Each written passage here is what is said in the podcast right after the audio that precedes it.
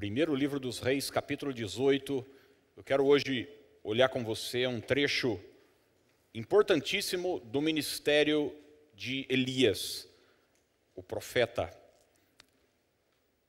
E extrair desse texto alguns princípios fundamentais e que vão nos ajudar e nos abençoar e muito uh, nesse tempo.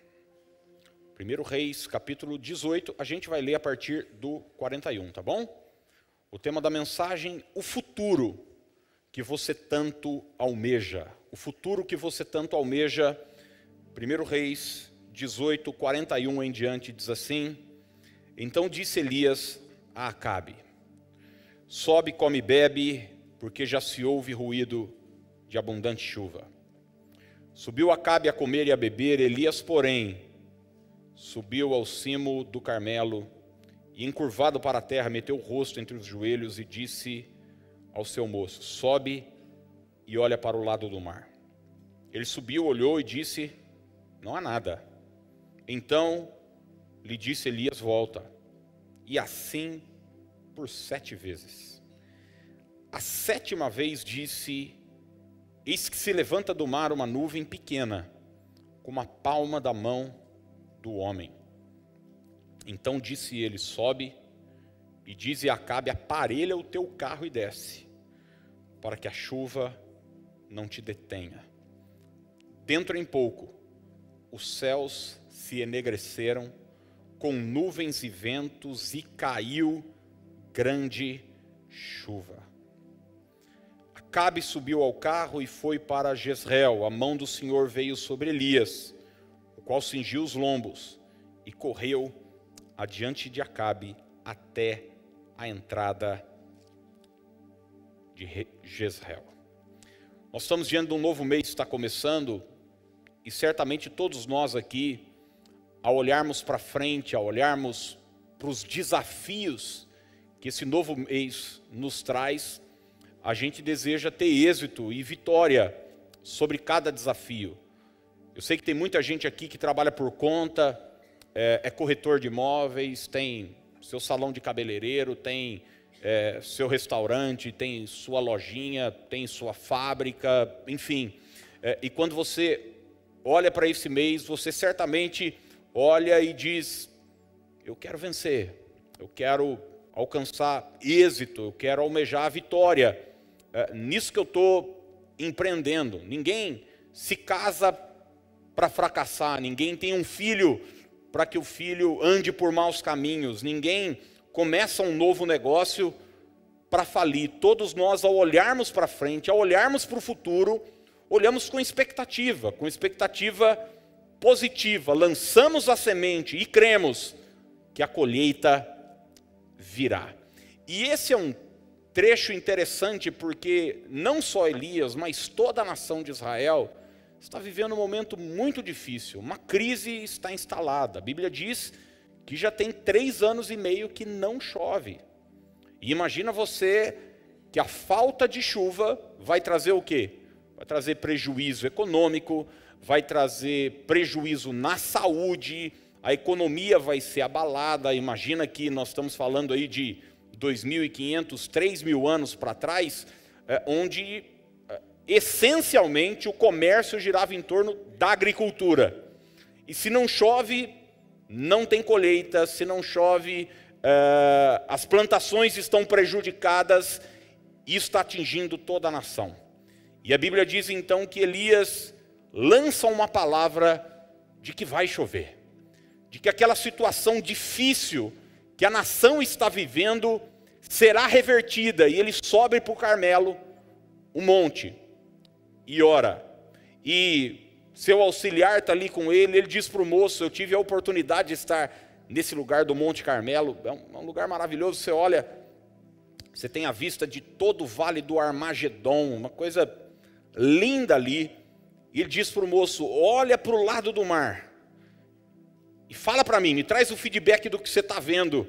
E ele está orando e o seu auxiliar volta e diz: Não estou vendo nada. Ele diz: volta lá e continua orando. E o cara volta, tá do mesmo jeito que antes. E ele segue orando três, quatro, na sétima vez, o cara diz o seguinte: ó, tem uma nuvem. É, a Bíblia não diz isso, mas é quase que ele fala o seguinte: mas não anima muito, não, porque é uma nuvem pequena. É uma nuvem do tamanho da mão de um homem. E Elias diz então: vai chover.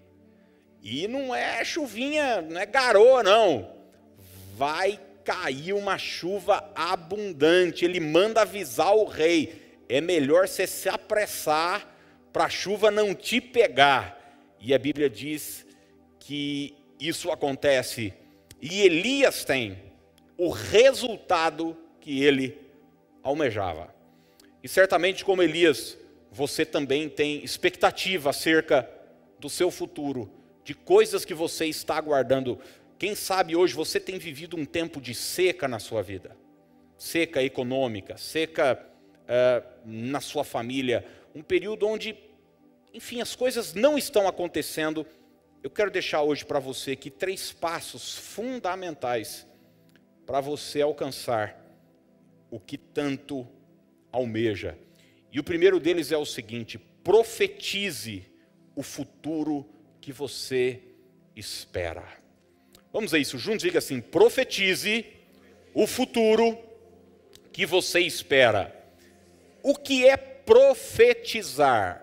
Profetizar é lançar uma palavra acerca do futuro.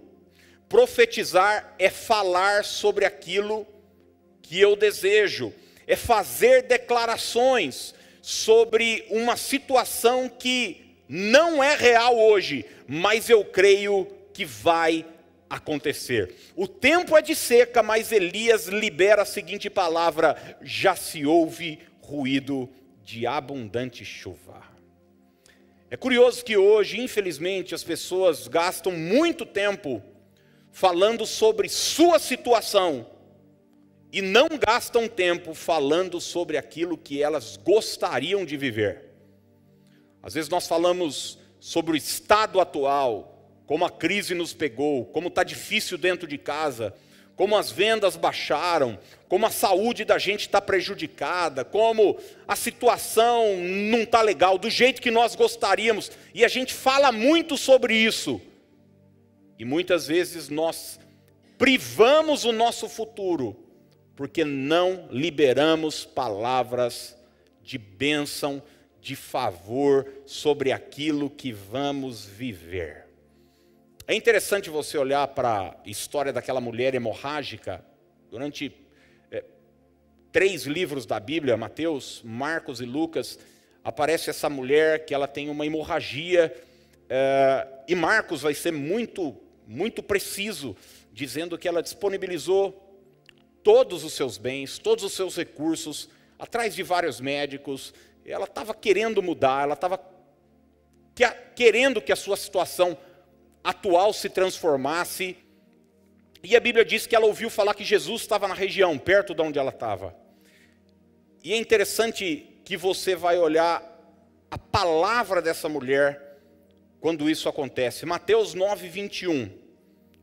O texto diz assim: Porque dizia consigo mesma: Se eu apenas lhe tocar as vestes, ficarei curada. Você pode repetir isso comigo? Diga, dizia consigo mesma. Ela não falava sobre sua dor, ela não falava sobre sua hemorragia, ela não falava sobre sua enfermidade, ela profetizava a sua cura. Sabe, eu penso que muitas vezes a gente erra aqui, falando sobre nosso estado atual, quando na verdade deveríamos profetizar a vitória que iremos alcançar. Você fica falando, poxa, minha família está isso, meus filhos estão aquilo, meu casamento está isso, e você deveria falar como é que o seu casamento será. E você profetizar a restauração, a salvação, a bênção, entre em concordância com Deus, porque a Bíblia diz que o Senhor tem preparado para nós um futuro de paz e não de mal. Ele diz: Eu é quem sei que pensamentos eu tenho a vosso respeito, são pensamentos de paz e não de mal, para vos dar o fim que desejais.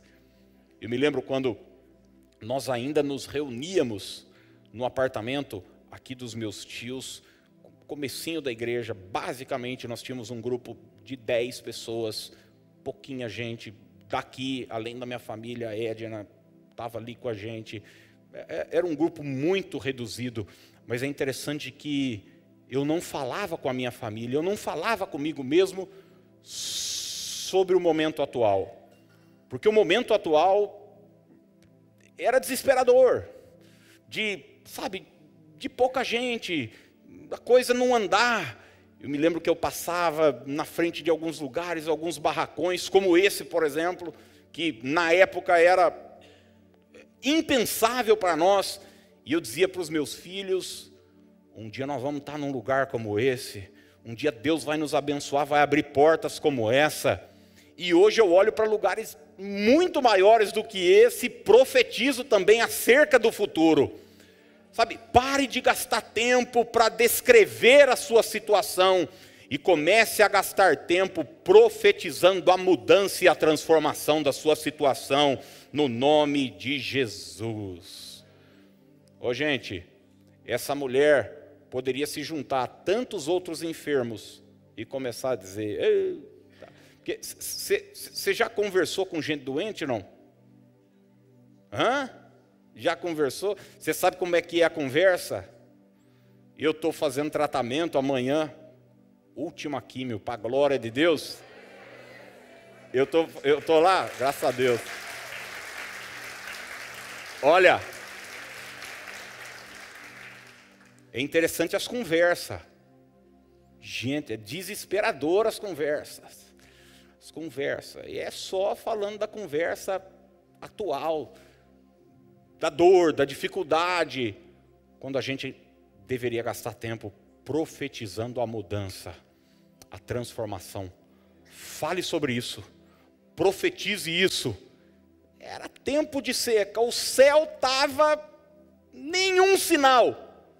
Mas Elias foi sensível à voz de Deus. Quem tem ouvidos, ouça o que o Espírito diz à igreja, e não o que as circunstâncias estão dizendo, e não o que as minhas emoções estão dizendo.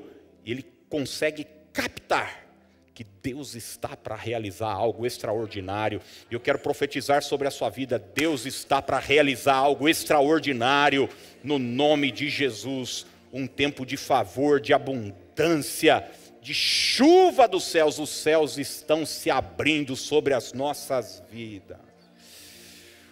Ezequiel está no vale de ossos secos.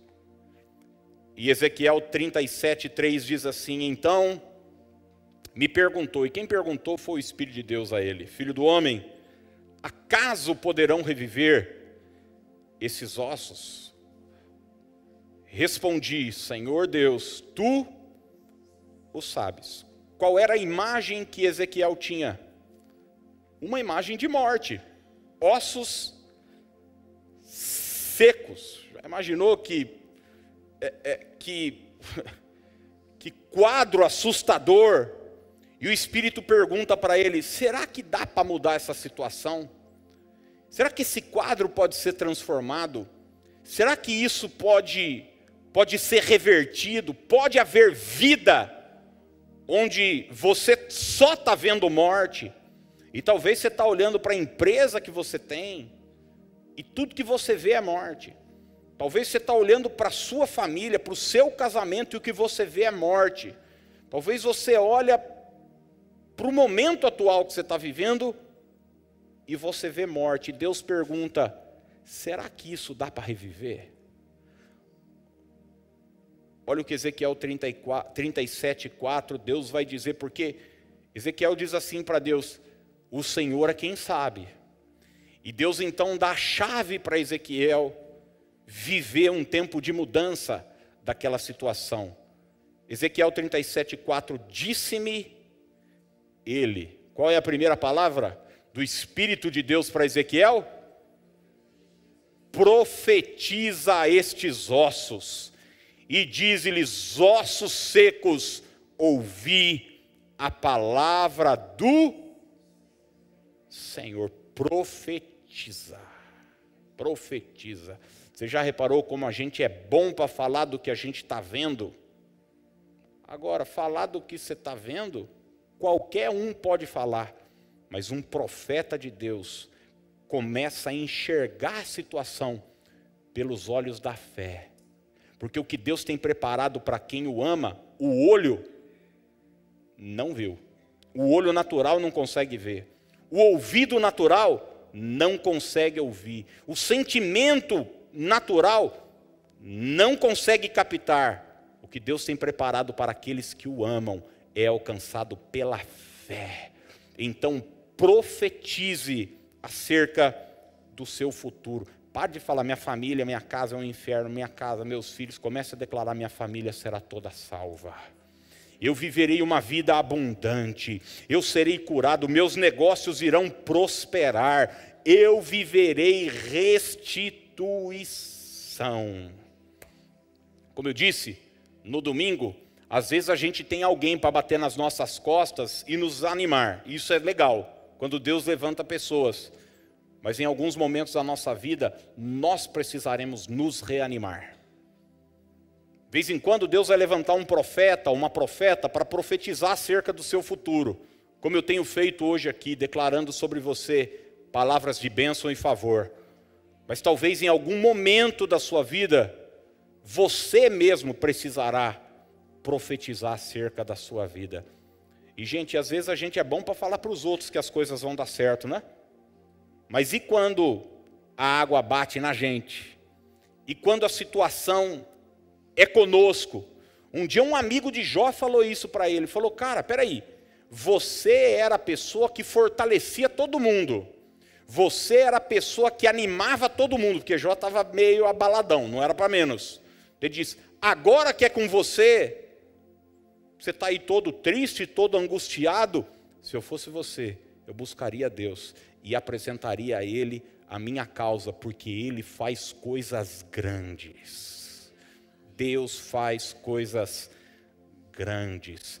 Eu quero te dar alguns segundos para você profetizar como será os próximos sete meses de 2022. Em nome de Jesus, levante as suas mãos agora e comece a declarar uma palavra de bênção sobre a sua vida, sobre a sua casa, sobre a sua família. Profetize salvação, profetize milagres. Você que está em casa, declare a cura, a prosperidade, a chuva de Deus que virá no nome de Jesus. Aleluia. Aleluia. Elias não falou da seca, Elias falou da chuva que estava chegando. Segundo lugar, não só profetize o futuro, ore sobre o futuro que você deseja. Vamos repetir? Diga aí para alguém pertinho de você, diga: ore sobre o futuro que você deseja depois de profetizar, depois de dizer para o rei Acabe, depois de declarar: olha, vai chover, sabe o que, que Elias faz?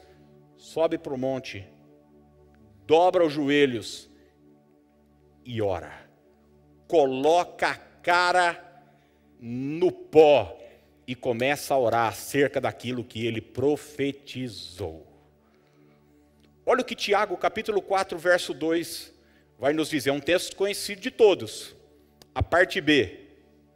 E você sabe que esse Tiago, ele é irmão de Jesus. Ele é irmão de Jesus. Ele é o bispo da igreja de Jerusalém. E ele é conhecido historicamente como um homem de oração. Como um homem de oração. E olha o que ele diz, Tiago 4:2. Nada tendes, porque não pedis. Nada tendes porque não pedis.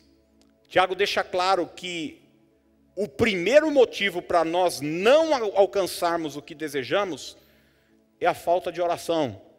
A gente não apresenta a Deus aquilo que a gente deseja. A gente fala com todo mundo. Fala com o vizinho, fala com o amigo do clube, fala com algum irmão da igreja, fala com quem senta do nosso lado no trabalho, fala com a manicure, com o cabeleireiro. A gente se abre com todo mundo, mas às vezes erramos em não levar a Deus a nossa situação. Fale com Deus acerca do seu futuro. Apresente a Deus os seus sonhos, os seus desejos, os seus objetivos. Existe um poder extraordinário quando nós oramos. Sabe, muita gente, infelizmente, encara a oração até pela tradição, pela religiosidade, como um ato de um ritual religioso. É como se a gente estivesse pagando alguma coisa. Pagando alguma coisa. É, é por, você sabe que a, a, a, palavra, quando alguém é preso, ele vai para a penitenciária. Penitenciária vem do quê? Vem de penitência. E a gente liga oração à penitência. Então, é, é quase que um castigo oração. Quem sabe do que eu estou falando? Eu estudei num, num, num colégio que, assim, se você aprontasse, você era mandado para coordenadora. Mas se você aprontasse muito, você ia ter que conversar com o padre. E o papo era o seguinte: vai ter que rezar com o joelho no milho. Então eu, por exemplo, cresci o seguinte: que a oração falar com Deus era uma espécie de castigo. E às vezes a gente carrega isso para a vida. Eu entendo a motivação de quem me ensinou aquilo, de quem falava aquilo lá, é óbvio que era positiva, estavam querendo o meu bem, estavam querendo só que eu me comportasse na sala de aula. Era só isso. Mas às vezes a gente cresce com essa ideia de que conversar com Deus é algo ruim, quando na verdade Deus é o nosso melhor amigo. Deus é o maior interessado na nossa vitória. E a nossa vida pode mudar resultado da nossa oração. Teve um homem na Bíblia que primeiro Crônicas vai falar sobre ele, só em dois versículos. Talvez primeiro Crônicas seja o livro mais chatinho da Bíblia de ler. Porque, em especial no início, são muitas genealogias. Mas o verso 9 e 10 do capítulo 4 traz algo precioso. Olha o que o texto bíblico diz. Havia um homem chamado Jabez, mais respeitado que qualquer um de seus irmãos.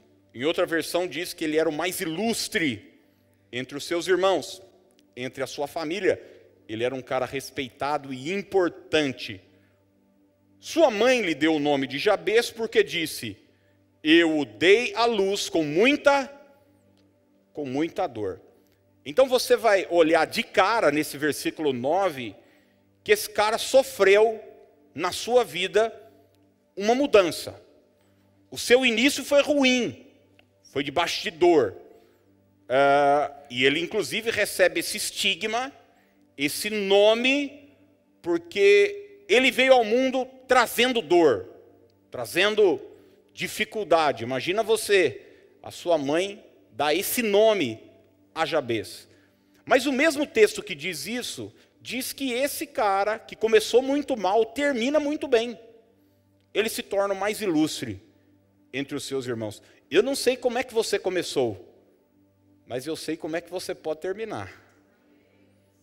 Talvez você começou, olha, gente, alguns de nós aqui se abriu o microfone para contar um pouco da infância, do passado, prepara o lenço, Parece filme, eu conheço alguns, algumas histórias aqui, e parece filme de terror.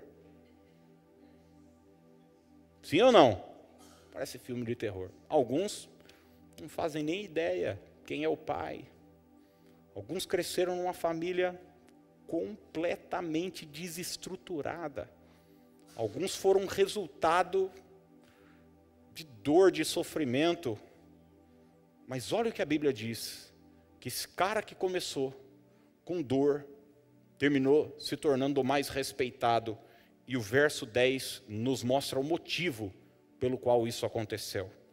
Jabez, o que é que o texto bíblico diz, gente? Orou. Você pode dizer isso comigo? Diga, orou. Jabez orou ao Deus de Israel. Ah, como seria bom se me abençoasses e expandisses o meu território. Sê comigo em tudo que eu fizer, e guarda-me de todo mal e aflição. E a Bíblia termina dizendo: E Deus atendeu a seu pedido. Uma biografia foi mudada por conta de uma oração que foi feita. Eu fico pensando o que é que não pode acontecer na sua vida se você tiver a ousadia e a coragem de orar, de orar, de dobrar seu joelho, de falar com Deus. Gente, essa igreja aqui, ela é resultado de uma oração que eu fiz a Deus. Eu me lembro, eu estava vivendo um momento de muita angústia. Quem já viveu um momento assim, profissional, entenda que não é minha profissão, é um, é um ministério mas você está vivendo um momento profissional onde você sabe que existe mais. Cara, tem mais, tem mais. E eu estava vivendo um momento de muita angústia. Eu, eu sabia, Deus tem mais para a minha vida, Deus tem mais, Deus tem mais. Mas ao invés de começar a reclamar sobre isso, eu falei: quer saber, cara, eu vou orar. E eu me lembro de ter falado com um amigo, hoje ele é pastor, lá de Rio Claro, Tiago. Eu falei: Tiago, estou querendo fazer um propósito de orar aí na igreja. Vamos comigo? Vamos. Ele era topado. Todo dia, meia-noite, a gente ia para a igreja ficava lá, uma hora mais ou menos, uma hora e pouco, durante 21 dias. E depois a gente jogou mais sete dias para frente. Eu me lembro de, nesse tempo, ter consagrado um jejum ao Senhor também. E no meio disso, no meio dessa, dessa campanha minha de oração, e não precisa ser no templo religioso, pode ser no seu quarto, pode ser no banheiro, numa salinha de oração. Eu me lembro que eu estava tão angustiado, tão angustiado. A nossa igreja ela era muito grande. Eu ficava de um lado, o Tiago do outro. A gente deixava a luzinha baixa, um sonzinho ali. E eu ouvi a voz de Deus. Não foi audível, mas foi no meu espírito. E o Senhor disse para mim: O que queres que eu te faça? O que a, a mesma coisa que ele falou para Bartimeu que é que você quer? Porque eu confesso para você que eu já tinha falado muitas vezes o que eu não queria. Falar para Deus, eu não quero continuar desse jeito, eu não quero que a situação, não, não quero, não quero. Isso é fácil fazer, né? Você falar o que você não quer. Mas e falar o que quer? E eu me lembro de naquela madrugada ter dito para Deus, eu quero plantar uma igreja do zero em Piracicaba. Eu não sei como fazer, eu não sei como é que vai ser, eu não tenho nenhum caminho, mas eu sei que o Senhor pode fazer. Gente, alguns meses depois, meu tio falou assim para mim: Você não quer começar um culto aqui na minha casa? Ele morava aqui, eu morava em Rio Claro. E foi o start para isso que eu estou vivendo hoje. Mas foi resultado de, de oração. Quando você ora, entenda uma coisa: você rompe a barreira daquilo que é natural. Porque enquanto você está tentando fazer as coisas do seu jeito, com a sua força, com a sua inteligência, você vai até certo ponto. Mas quando você ora, você entra numa dimensão que nós conhecemos como sobrenatural. E aquilo que no natural era impossível, era inviável, aqui tudo se torna possível. Hoje eu quero incentivar você a melhorar a sua vida de oração. Começar a orar. Pare de reclamar da sua família, ore pela sua família. Pare de reclamar dos seus filhos, ore pelos seus filhos. Bota óleo nessa mão, bota na cabeça desses meninos, unge o travesseiro, a fronha, dobra o joelho ali no, no pé da cama deles, abençoe, profetize, gaste tempo, jejue, sobre o seu trabalho. Talvez as coisas estejam difíceis lá na empresa, na fábrica, eh, no escritório. Sabe o que você faz amanhã? Entra 15 minutos mais cedo e marcha lá. Pega óleo. Ah, pastor, não tenho óleo ungido. Pega soia mesmo, em casa. Tem problema. Levanta, fala, Deus, estou consagrando isso aqui agora é, é óleo santo. Bota nos batentes da porta, de tudo que é lado lá de capiroto, sai correndo daqui, porque esse lugar é terra santa. Eu profetizo favor, eu profetizo milagre, abundância. Os clientes vão chegar, novos negócios vão ser fechados, em nome de. Já imaginou? Você começa o dia assim. Porque tem gente que começa o dia como? É. Eu não preciso nem continuar, né? Você sabe do que eu estou falando. Você sabe. Ouse a começar o dia do jeito diferente. Unja sua casa. Um, profetize sobre o seu futuro. Ore sobre o seu futuro.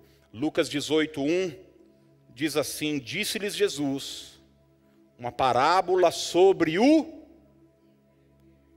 dever de orar sempre e nunca esmorecer. A oração é um dever, e é um dever contínuo dever de orar sempre. Ore. E ore sobre tudo, gente. Ore pela sua saúde, ore pelas, pela, suas finanças, ore pelos seus filhos, ore pelo seu casamento. Eu, às vezes, fico bobo com alguns crentes dizendo: ah, eu não vou incomodar Deus. Eu incomodo. Mais alguém aqui incomoda não? Eu incomodo. Foi ele que disse: Pedi, dar-se-vos-á. Ele diz: Clama a mim e responder-te-ei. Sabe aquele amigo que diz assim: Quando você precisar, é só você entrar em contato comigo? Você já falou isso para alguém, depois falou: ah, Tomara que ele não acredite. Hã? Já falou ou não?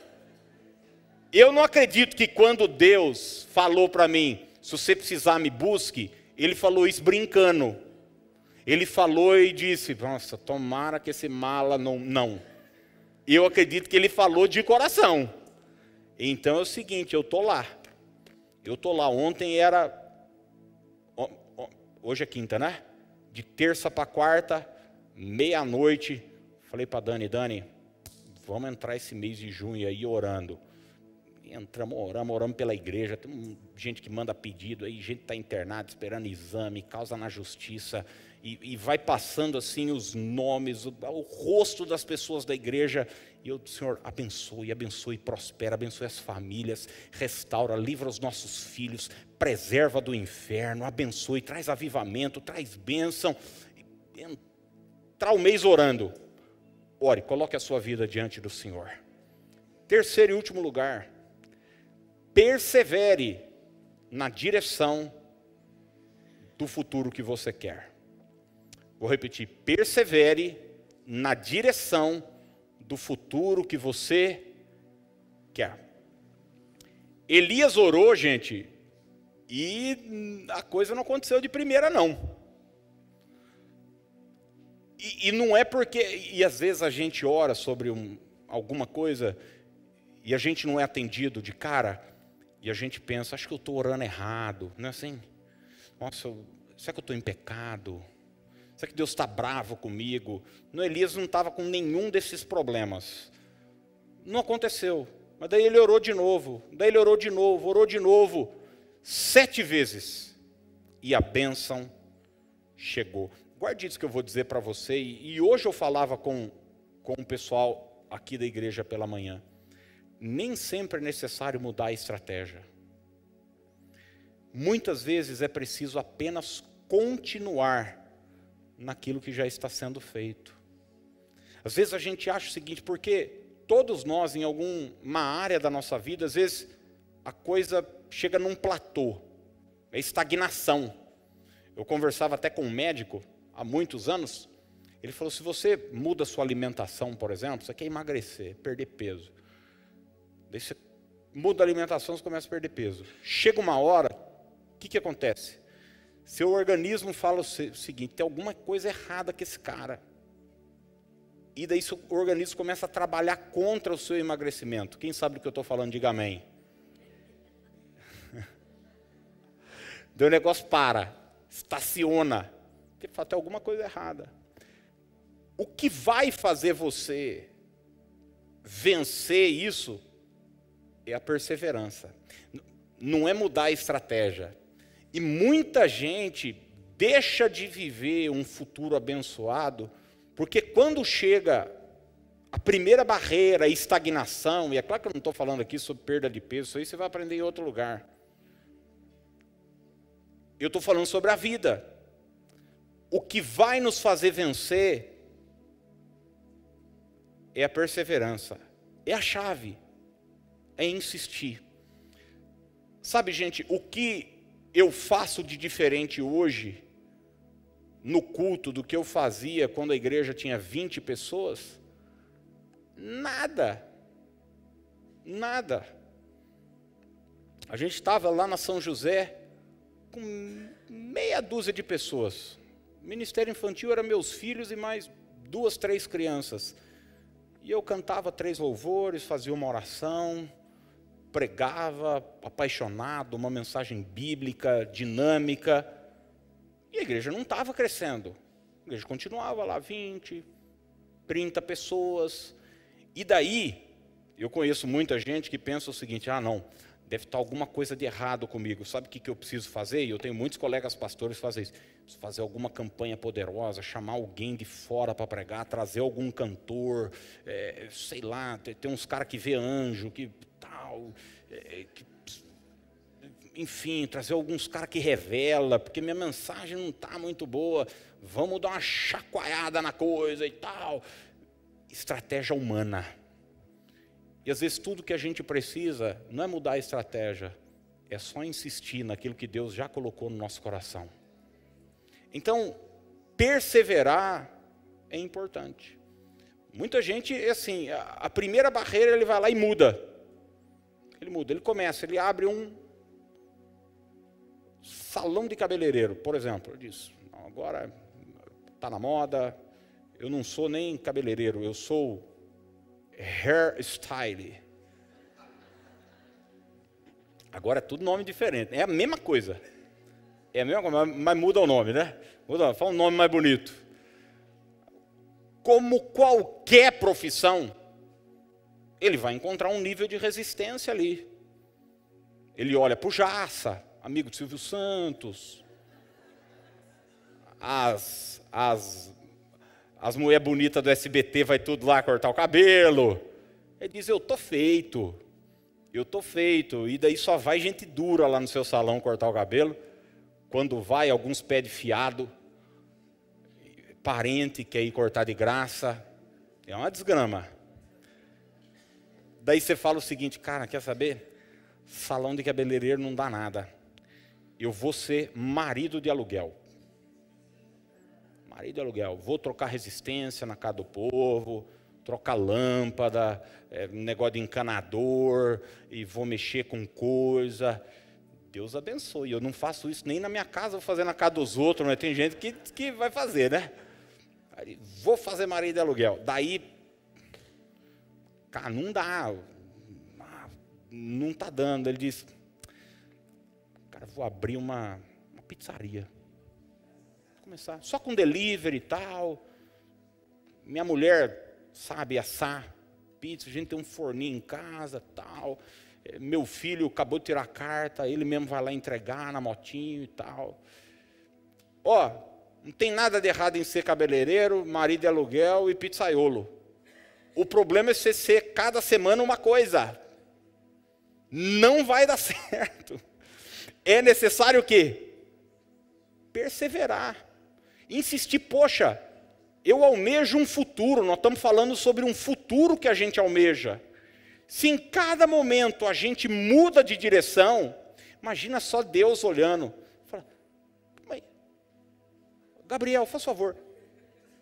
Não era ele que tinha aberto um salão de cabeleireiro esses dias?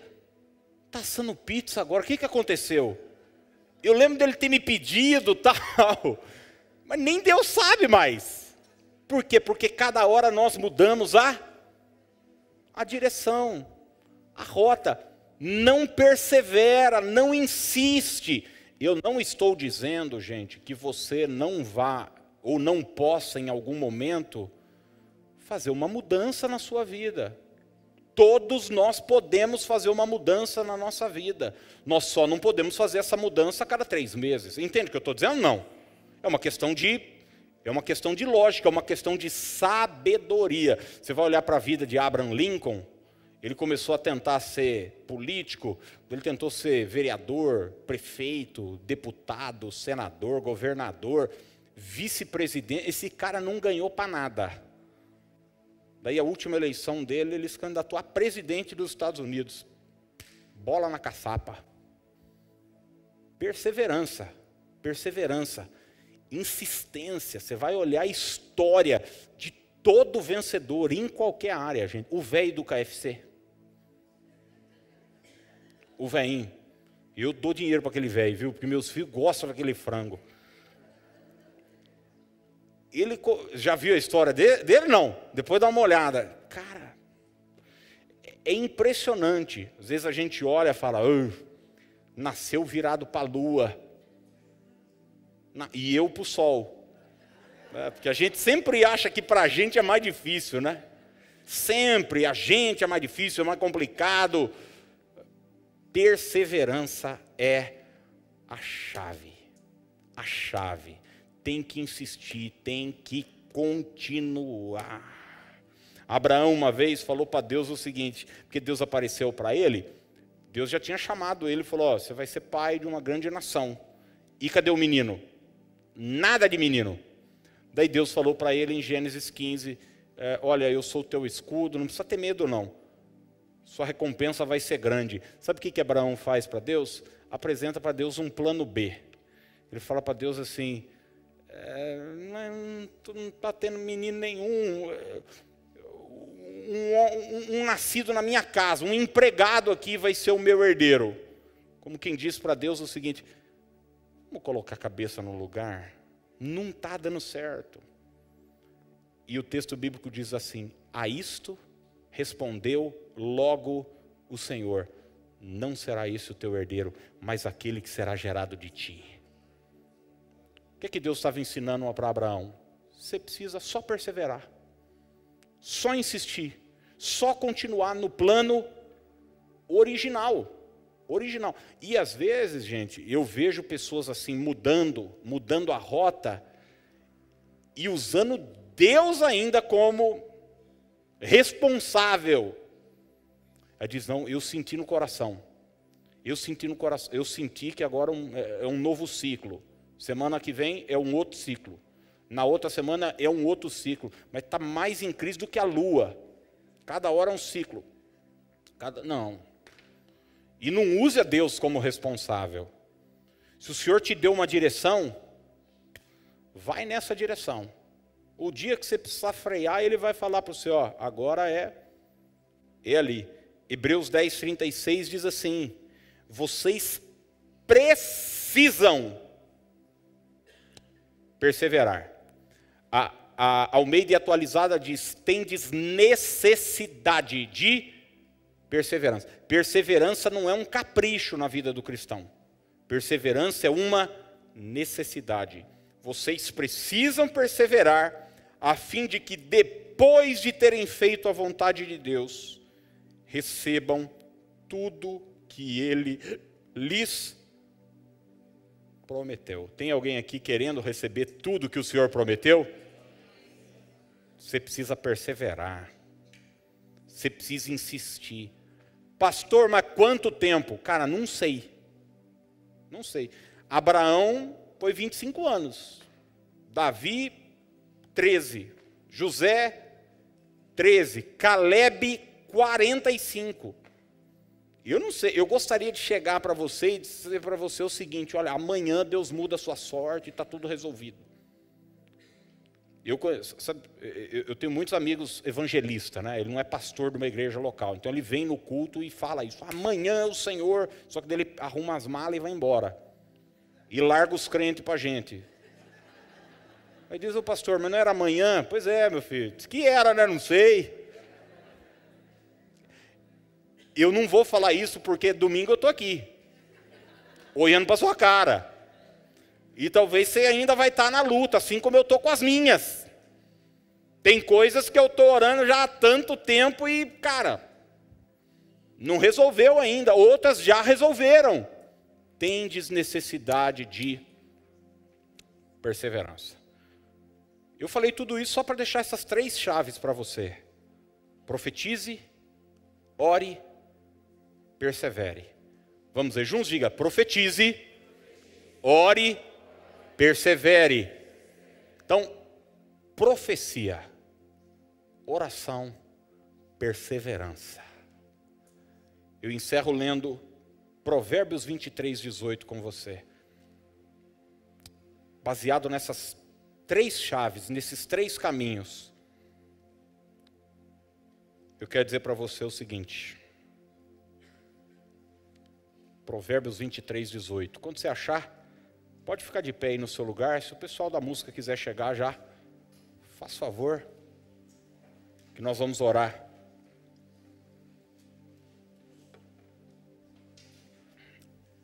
Pelo mês de junho. Provérbios 23, 18.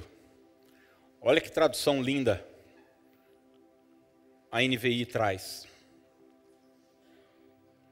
Se agir assim, certamente haverá bom futuro para você e a sua esperança não falhará.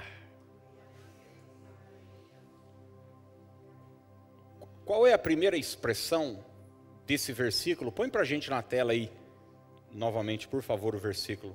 Qual é a primeira palavrinha aí? Duas letras. Se. É uma condicional. Se. Lembra de Crônicas 7,14? Se o meu povo, que se chama pelo meu nome, se humilhar, existe uma condição que me cabe. Deus diz: se a sua atitude for essa, se você agir corretamente, certamente, certamente haverá bom futuro. Às vezes a gente fica tão é, assim maluco com o resultado, né? A gente fica alucinado eu, quero que a coisa dê certo, eu quero que a coisa. E a gente gasta força, energia pensando no resultado, quando na verdade a gente deveria gastar força e energia na nossa ação. Porque o resultado, quem vai dar é o Senhor. Paulo diz: olha, um planta, o outro rega, mas é Deus quem dá o crescimento. Então, deixa a colheita com Deus, lança a sua semente, haja corretamente, porque certamente haverá bom futuro e a sua esperança não falhará.